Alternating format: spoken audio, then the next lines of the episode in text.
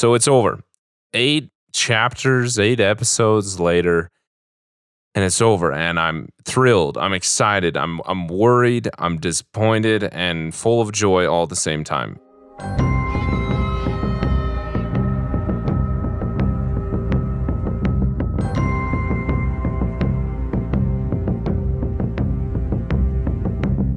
Welcome back, Basement Binge listeners, to the final Mando Mini. The Mandalorian Season 2 Finale. Chapter 16 The Rescue. It is here. It is gone. It's all over. It is all over. And uh, I'm excited. I'm worried. And I'm having a hard time with this episode. It's uh it's not easy coming to an end like this. I have a hard time with endings. But this one in particular is extra bittersweet. So we'll we'll get into it here. We'll get started with a spoiler wall. Spoilers free thoughts about the film. And like I said, I'm having a hard time with this episode. First, before I really get into the spoiler wall, I want to let you know that I did have the opportunity to go over on Matt's podcast again for the um,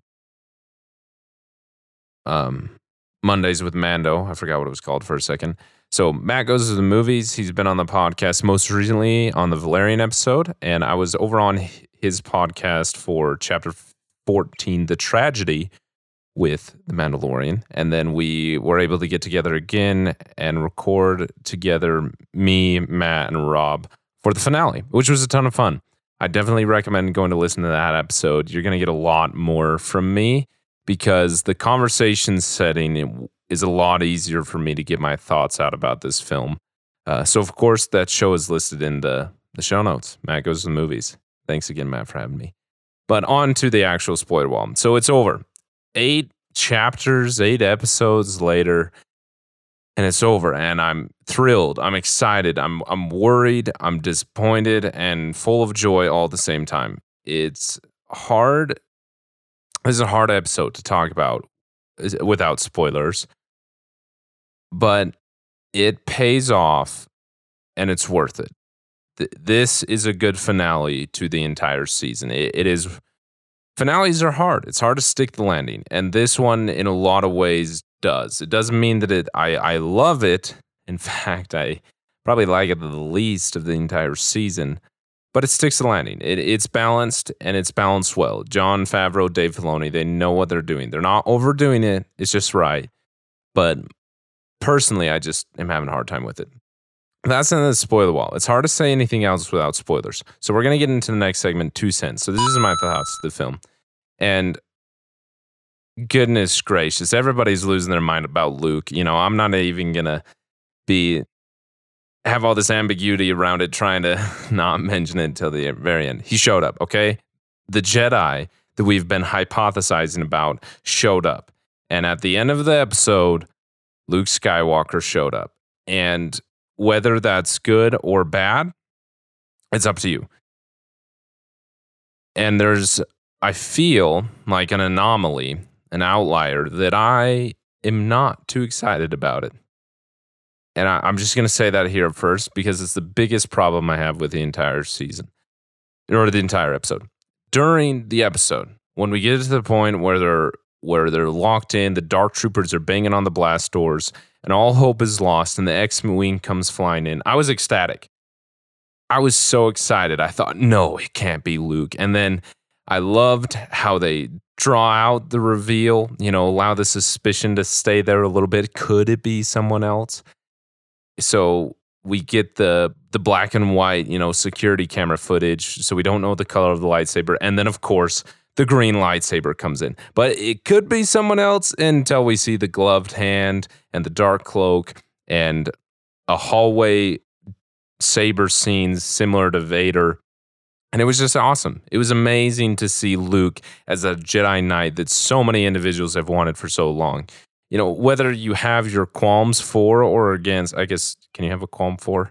whatever. Whatever your thoughts are about Luke Skywalker and The Last Jedi and the sequel trilogy, I think all fans of all Star Wars can say this is the Luke that we love. This is the Luke that our our childhood dreams are made of. The the super powerful Jedi, the one that we've imagined in all the hours of playtime and imagination. And it was awesome to see it finally and, and to see it done well. That was an amazing fight scene. I was ecstatic. And then R2D2 comes in and that was like the cherry on top. I I was more excited about R2D2. He looked extra good. Um but yeah, then we get some cringe-worthy deep fake of Mark Hamill. And that's not the part that I have the problem with. Okay. I understand that technology has its limitations. It's not horrible, but it's not good either. And we will, we'll talk more about that in a moment. But we have a touching moment and Grogu's gone. And I don't even know where I'm going at this point. I don't have anything written down. I'm just talking. It's hard for me to accept that forever now, The Mandalorian is that much closer to the Skywalker saga, as it's been called. One of the things that I loved about The Mandalorian, especially season one, was that it was its own show. It wasn't connected to the Skywalker saga. It was just individuals existing in the galaxy on their own. You know, it was always the story of Din and Grogu, as we later learned. That that was the story. They happened to be existing in the galaxy at a time of great change and turmoil and rebellion and victory for that rebellion but they weren't part of it. They were some two individuals outside of all of that and i loved it. And i don't know why i didn't have the same reaction with ahsoka. When ahsoka showed up i was thrilled. I had no complaints. It was handled perfectly her introduction was balanced enough and i, I don't want to say that this isn't balanced and i'm going to get into that well, I'll talk about it now. Well, hold on. Let me finish my negatives and explanation. Luke Skywalker is just a huge character. He is a Skywalker. And so having a Skywalker show up significantly connects you to this Skywalker saga. And I'm just having a hard time accepting that. The story of The Mandalorian is forever changed by that character being there. I don't have a problem with Luke. I don't have a problem with a deep fake Mark Hamill. I don't have a problem with any of that. I loved seeing Luke. Just wish it wasn't in the Mandalorian episodes. And I think that's just the biggest thing. I've had I the only notes I have, I'm not was what you heard in the spoiler wall. Nothing else is written down. Because I've every single time I've thought I need to go rewatch the episode. You look for binge points like I always do and, and prepare the script like I write. I just didn't want to watch it and it's not that the entire episode is, is bad. I mean, on Matt's episode, we kind of broke down the things we didn't like about it. I'm not going to do that again here because I've honestly forgotten about all those things. And I remember actually the good parts about the episode that I really liked. But then I would have to stop the episode like right before it ends. The way it ends retroactively spoils the whole thing for me. Luckily, not the whole season, but just that episode. And I, it's not that I think that Luke's going to take over the Mandalorian season. I don't think that at all. The story is always going to be about Din and Grogu, and I trust that it's going to stay that way. And if they were significantly invested in the character of Luke, they would have either done a better job on the deepfake or just genuinely recasted him. Sebastian Stan being an obvious choice, but he's probably a little bit easy with Falcon and the Winter Soldier. But they they would have done something different that feels a little more permanent. Because let's say they do bring him back and they do choose Sebastian Stan later. It's going to be weird to have the deep fake Mark Hamill in, in chapter 16 of The Mandalorian and then Sebastian Stan Luke. So I don't know. I have I I have trust. Ultimately, it's a positive note because I have trust in Dave Filoni and Jon Favreau. They've done nothing but earn our trust throughout these entire two seasons to know how to tell a balanced story. And this is what I was going to talk about earlier. Every time when I talked about Ahsoka, this is what I was saying I would come back to. Every time a character was introduced, Boba Fett, Ahsoka, even Luke, it was all to further establish the connection between Din and Grogu. Ahsoka showed up and I was ecstatic. I was so thrilled.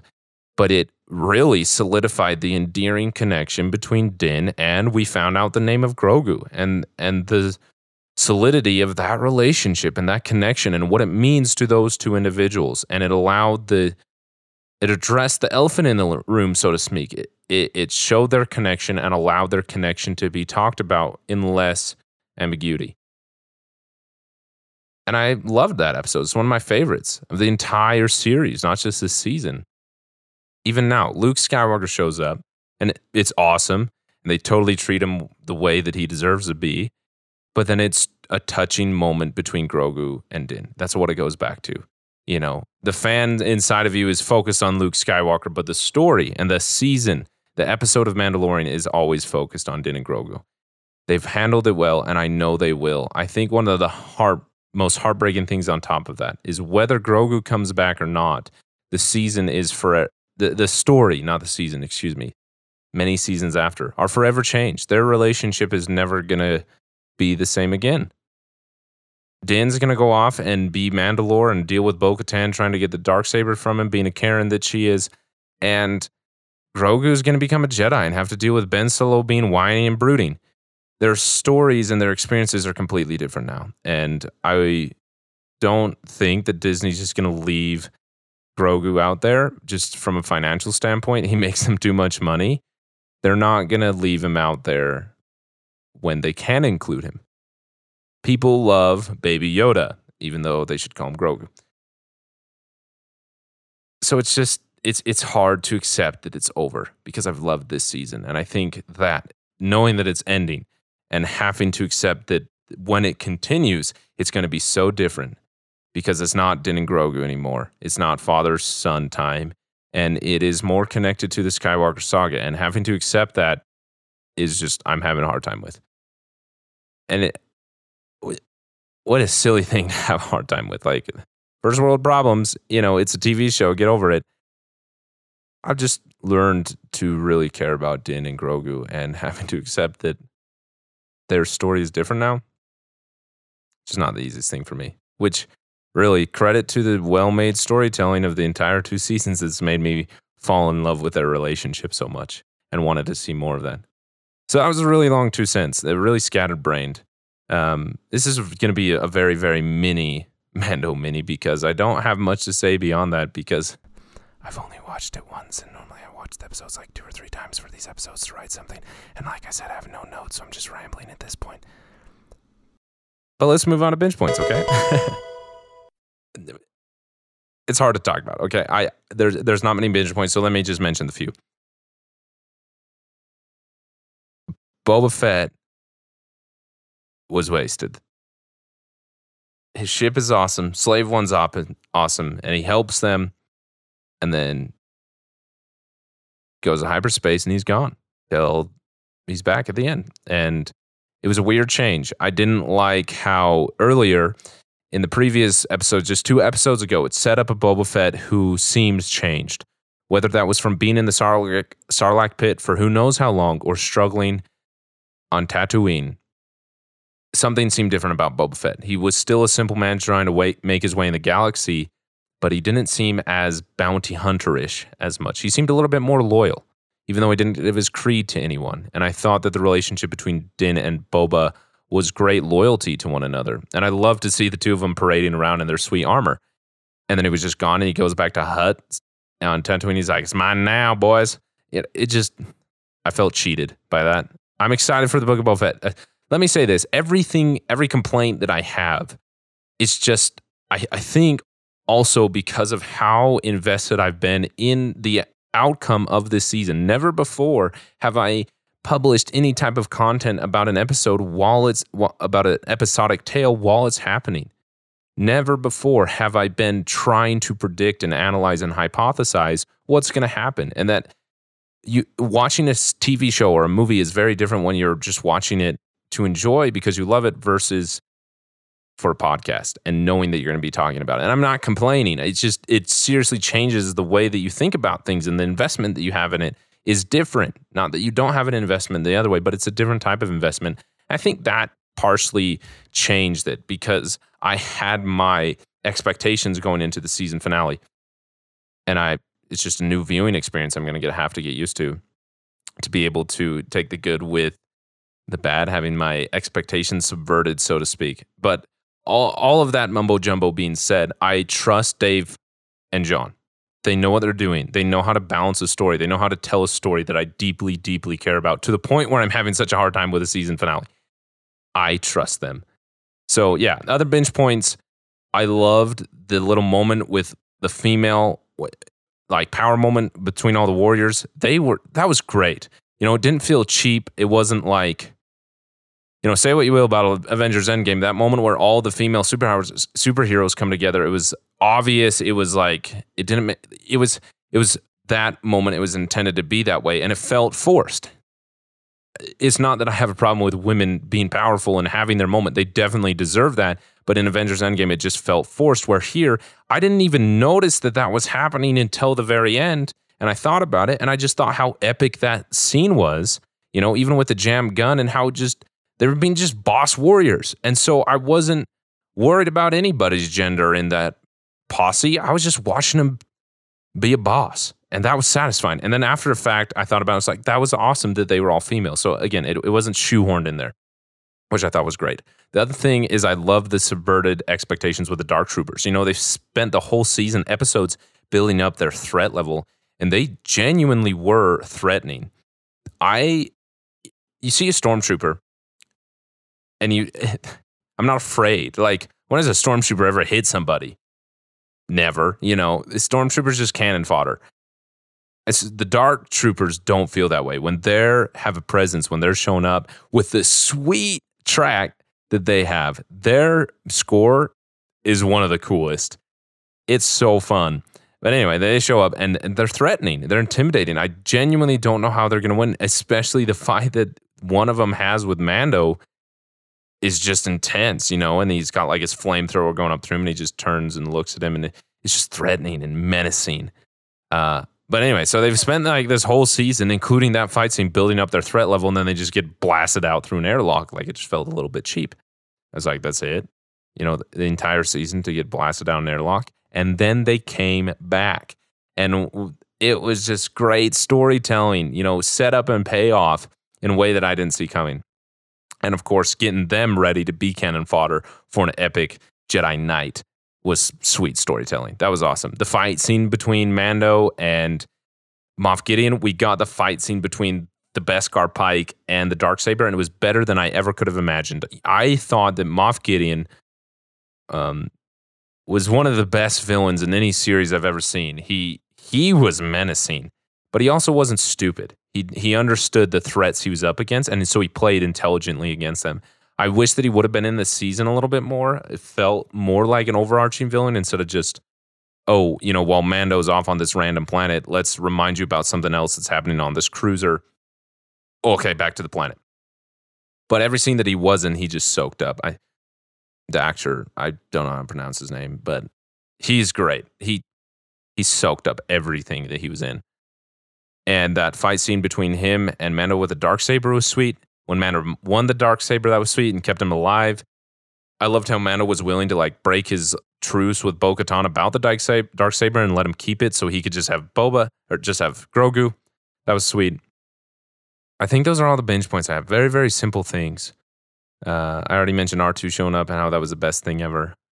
Oh, I thought it was great this moment when Moff Gideon, you know, is explaining the intricacies, the semantics of the dark saber and why that's a big deal that Mando or Din has it and that he bested Moff Gideon in battle and won it. And Bo Katan, now ticked off she is. And the blocking, the framing, the composition as Mando is below her, she's above him with, with a evil look in her eye. And he he's has an open palm with the dark saber and he says, "Just take it."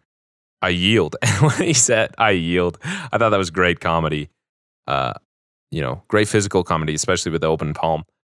But beyond that, just great blocking. That was a great frame for storytelling, and I love that. Just wanted to point it out because I thought it was so great. But that's all the binge points. You know, I'm sure I would have more if I rewatched this episode, but like I said earlier, I haven't. So let's get on to the very last segment, the very last Mandalorian hypothesized with Harrison. What's going to happen? Well, well, first, we got an announcement that we're going to have the Book of Boba, Boba Fett, I guess is the full name, coming out the same time as Mandalorian season three. So don't get them confused. They are two separate shows. Mandalorian season three is coming December 2021, and the Book of Boba Fett is coming December 2021. Two different things. So now I have four shows that are happening at the time of the Mandalorian. Mandalorian season three, the Book of Boba Fett, Ahsoka, and Star Wars Rebels or Star Wars Rebels, uh, Rangers of the New Republic. And Kathleen Kennedy, when she was introducing them, said that they were going to culminate in a climactic story event. So obviously, they're building to something. And Matt pointed this out. It's going to be similar to like the CW episodes, like Arrow and Flash and Supergirl and Legends of Tomorrow and all those things, and how they lead up to the big crossover event. I imagine it's going to be something like that, and I'm excited for that. And I love that Jon Favreau and Filoni are so involved because they're going to keep the balance well. And this is one of the things, especially in Matt's episode that we just talk, talked about. All of the complaints we have, one of the biggest ones is that it felt extremely uncharacteristic of Bo Katan to not accept the dark saber. Because if you don't know this, in Rebels, Sabine, who was the rightful holder of the dark saber, so to speak, had it, and she felt that Bo Katan should lead Mandalore. So she gave her the dark saber, and Bo Katan gladly accepted it and became Mandalore. Clearly, there's something between then and now where Moff Gideon ends up with it. And I think that that's something that's that Moff Gideon knows about Bo Katan that uh, we don't. But a lot of people are saying, you know, it's uncharacteristic. You know, why would she suddenly not accept it now? And I think that there's that history that we don't know between the moment where we see her have it and the moment Moff Gideon has it. He ended up with it somehow. And he knows the details of it. And he seems so thrilled to be able to spell it out to Mando and why it was a problem for Bo Katan. So I'm excited. I trust them that that is going to be a significant part of the story going forward. So, other hypothesis what's season three going to be look like? What are we hoping for? What am I hoping for? What things are kind of set, you know, to happen? Of course, some training with Grogu and Luke.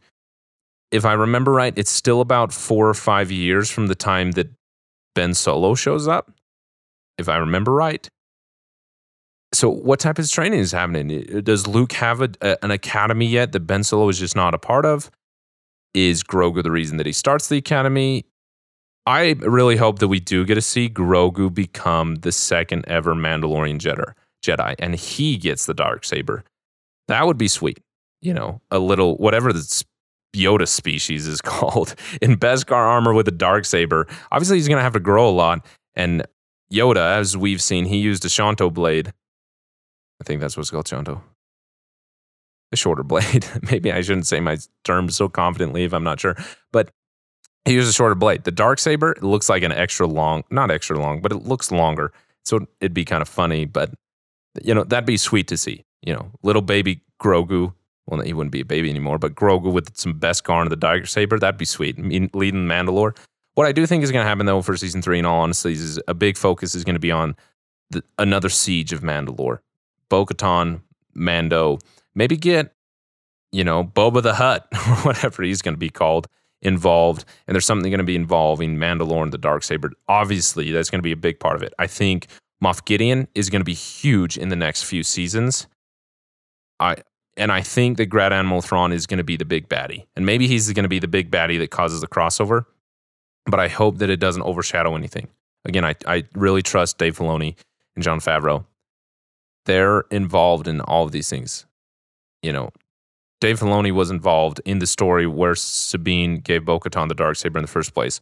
So obviously he knows what's going on now. He's not clueless to that part of the Star Wars story. So it's going to be an interesting story to tell. But other than that, that's the end of the Mando minis. And that was a very scatterbrained one. But before we end it, I just wanted to do a quick season recap.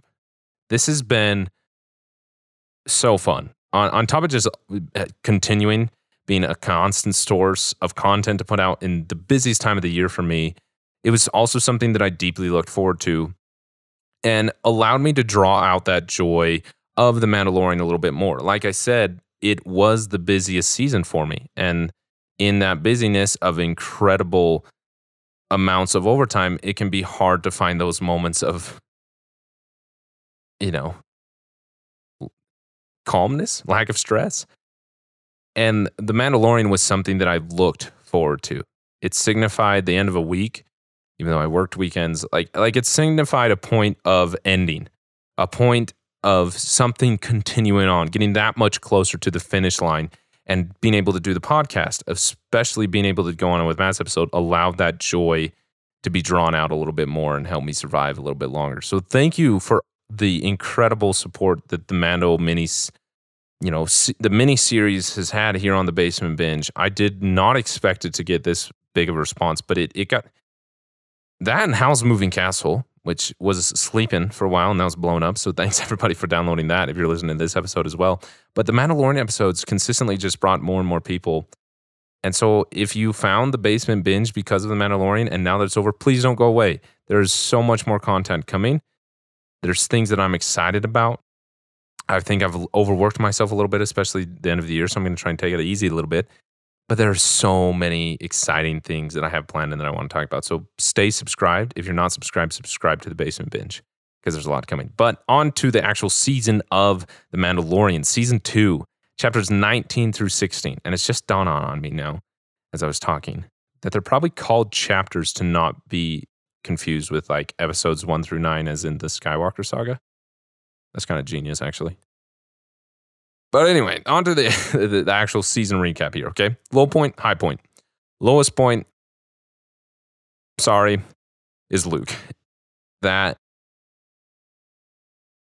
this is so hard to say.